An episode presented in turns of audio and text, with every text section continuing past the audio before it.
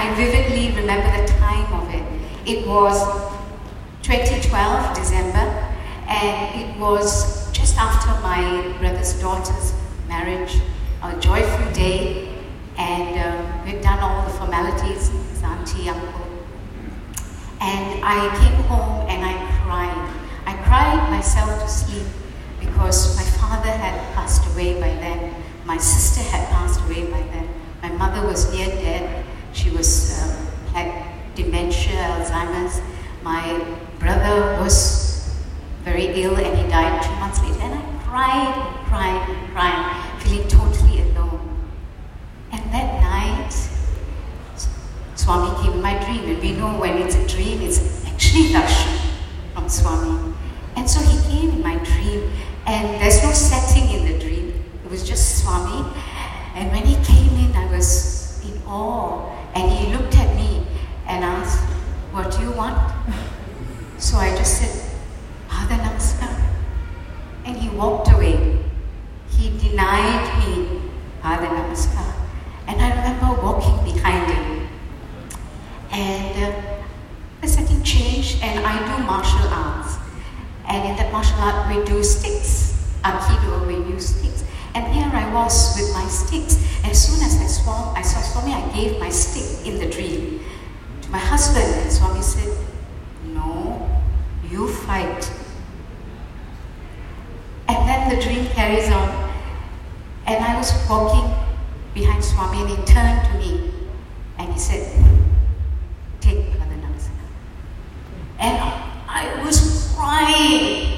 And as I was taking his, touching his feet in the dream, he bent down and opened my eyes let my tears wash his feet. And then we carried on in, in the dream, quite a long dream. And I was walking behind him, and Swami turned and said, What now? I said, Nothing, rest. So he walked on, and then he turned and said, You want scholarship? I was thinking, well, funding, maybe research. Ah, okay, Swami. And he started writing and tearing, writing and tearing, writing and tearing. And that was the dream. The significance of the dream I relive because new meaning comes to me each time. And I'll fill that in through the next few minutes about my experiences. So, because I've never had a direct conversation with Swami, what do I have? It's what Anay Jagane talks about. It's my internal conversation. I'm calling Swami all the time. So when I was preparing for today, I asked Swami, so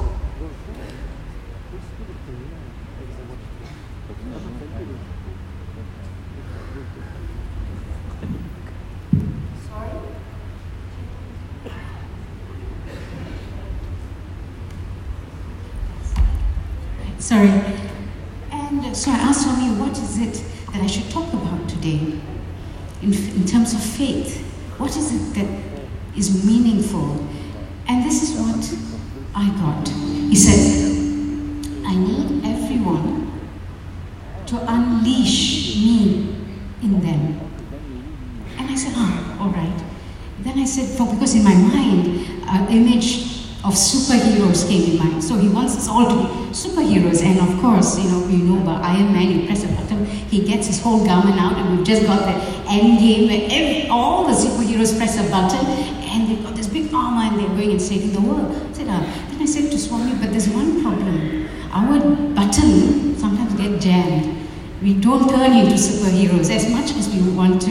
And Brother Anay Jagane had a nice thing today. But we call in faith, but we don't actually open up to receive in faith.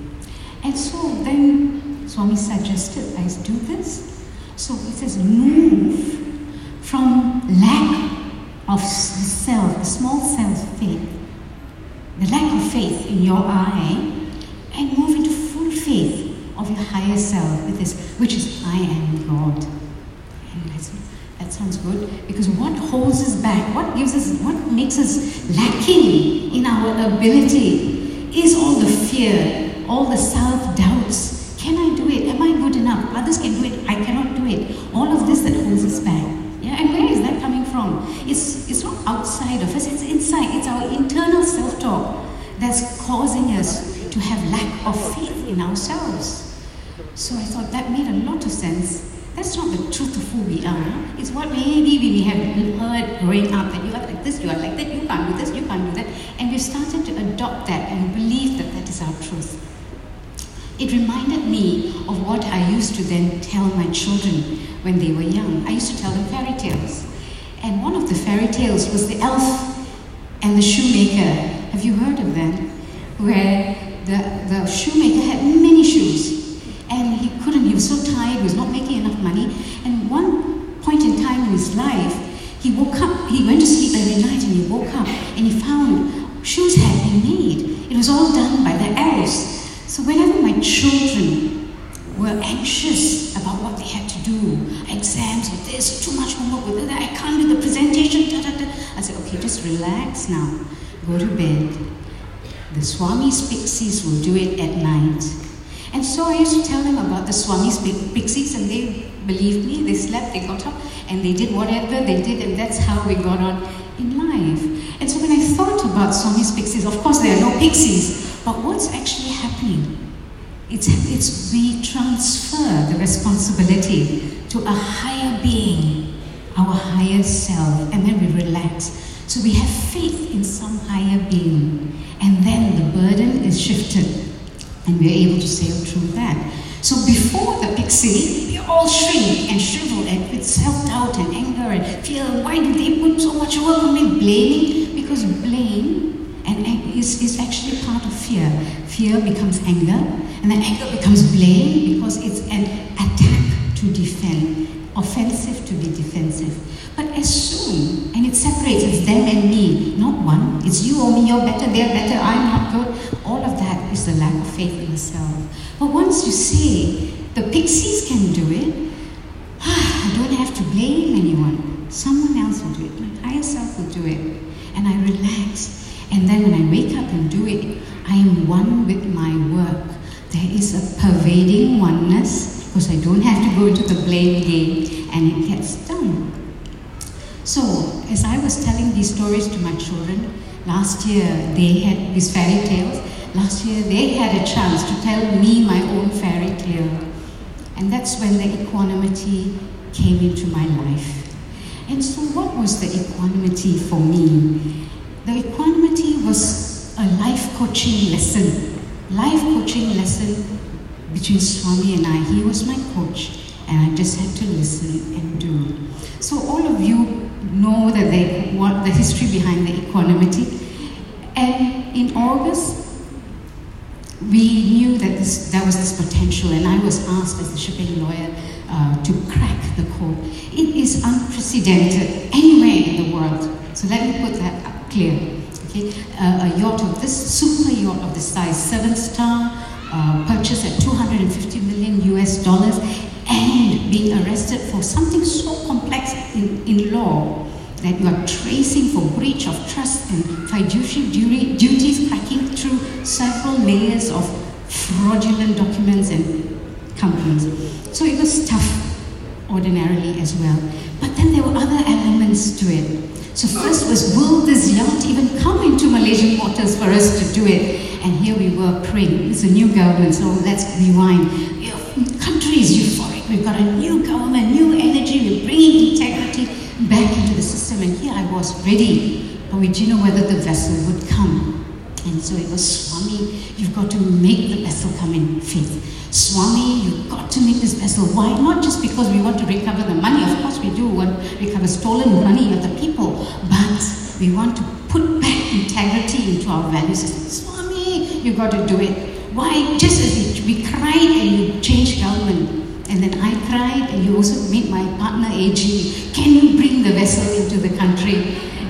And, um, and the vessel came. And it, mind you, it needed the cooperation of three governments. You needed Indonesian government, US government, Malaysian government to work. And finally she came in. What a beauty she was when she came in. But before that, I had to go in to do an arrest. I've done many arrests of ships, another arrest. I got the warrant, come up, and as I walked into the Boustead cruise, uh, cruise terminal, I found a room was prepared, a VVIP room was prepared. I never had a VIP room prepared for an arrest.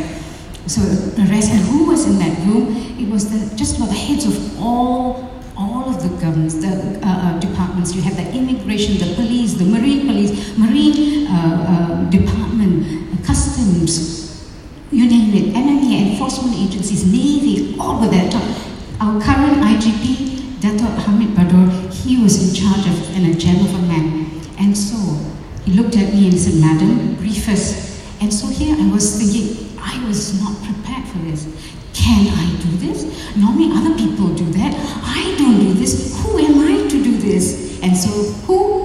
Swami! So called Swami and somehow briefed everything and we went and we arrested the ship. This is the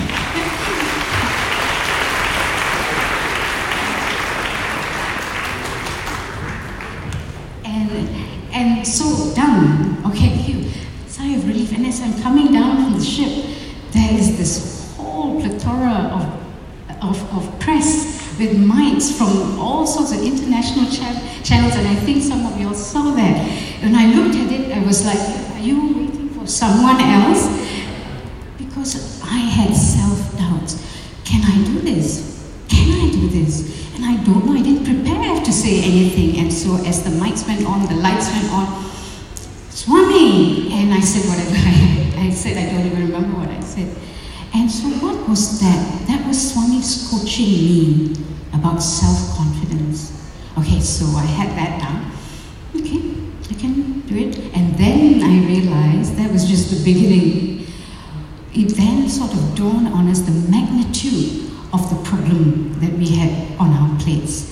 This is a super yacht, right? So they're only about, and we, we wanted to recover more than 100 million US dollars. She was finally market valued at 130 million dollars, which is more than a billion ringgit. There are only 50 people, people, 50 people in the world that have got that kind of capacity to buy it. And there have ever been in history. Only 20 transactions over 100 million for second hand. And then, okay, those were the facts on the ground. And then I had the legal daunting task of doing something that's unprecedented.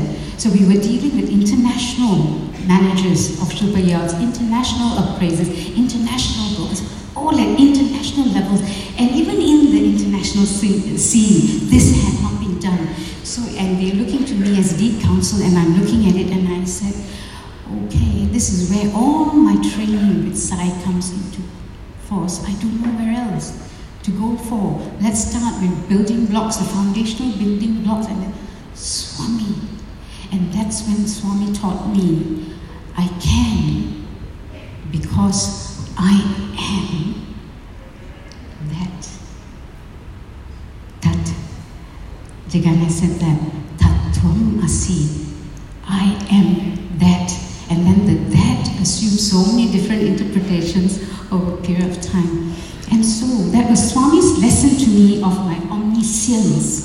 That when I need to know, I call him and I will know. Doesn't matter that I can't Google it, doesn't matter that it's not in any book, doesn't matter. Why? I am that omniscience. That was my first lesson.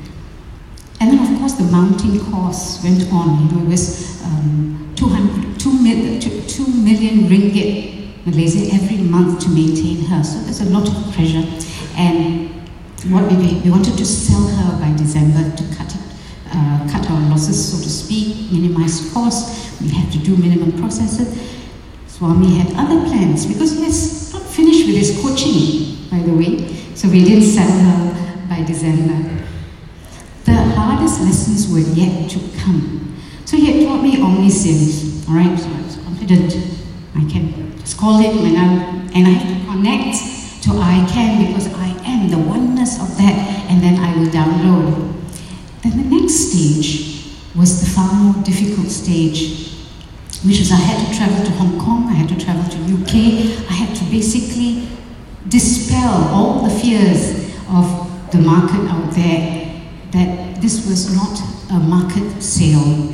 They were trying, of course, there were concerted effort to push the price down. They wanted a steal, they wanted a bargain. This Malaysia, such a mess of a country, we'll get it for a steal. That's what they thought. And so there was I in, London, five feet tall, actually not even five feet tall. And they thought, um, you know, they can just push me aside and steal the boat, right? But despite that, despite, despite them, every time there was allegation, yours is a derelict vessel, yours has got no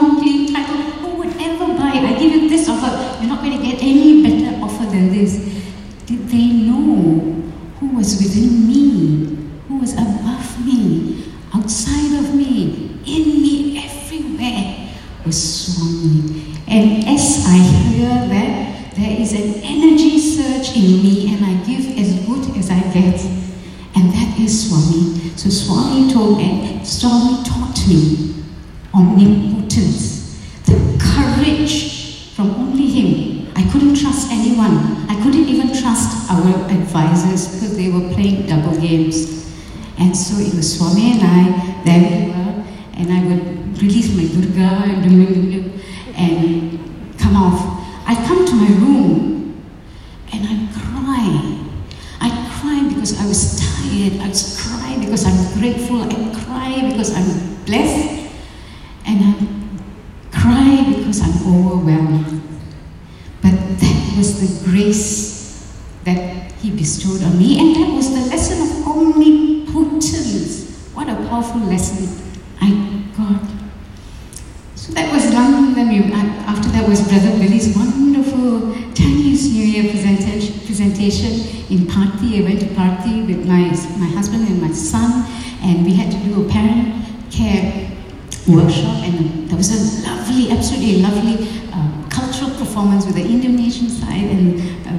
Kong, and ah, and I was in total bliss, and just so blissed out, total joy, total, yeah, and checked my phone and there's something wrong because we were having problems.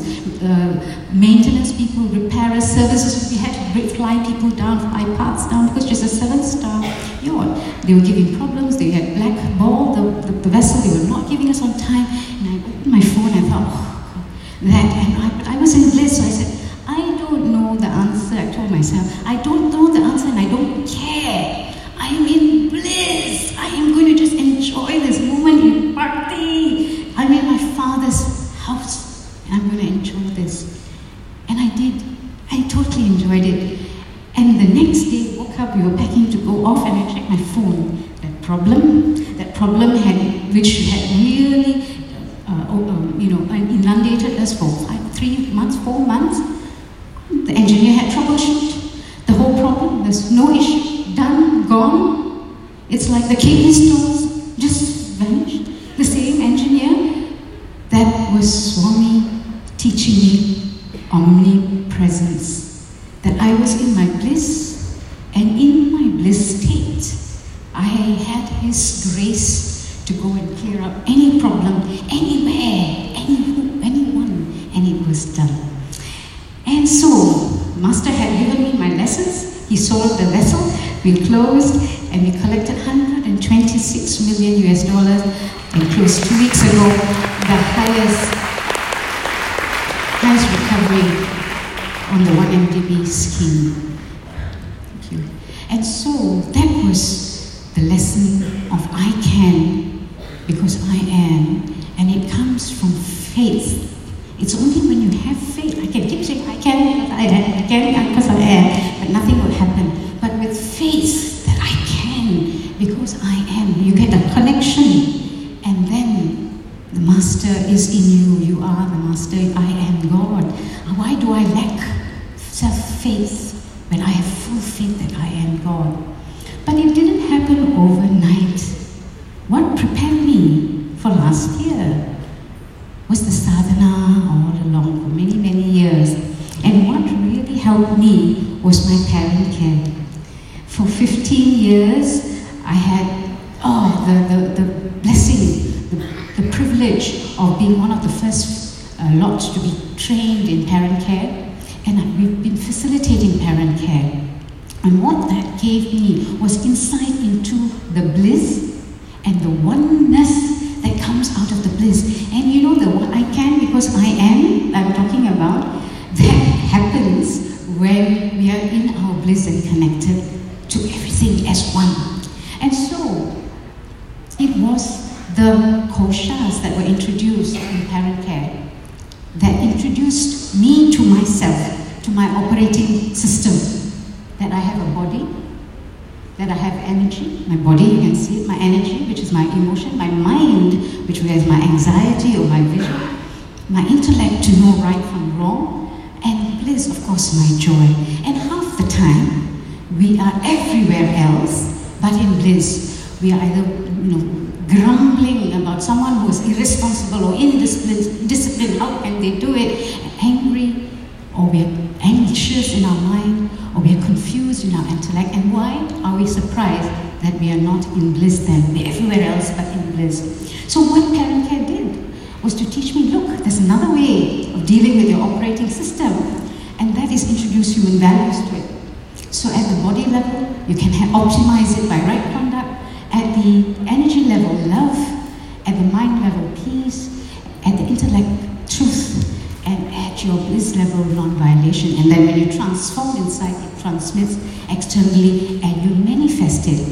And then it also dawned on me half the time we are not at bliss because we're stuck at blaming and right conduct. We're so into why are they still behaving that way? After so many years of 14 Saikon, they're still way. They still don't know that 10 nine codes of. Right conduct, right conduct, right conduct that we lose the fact that there are five values, right conduct is one.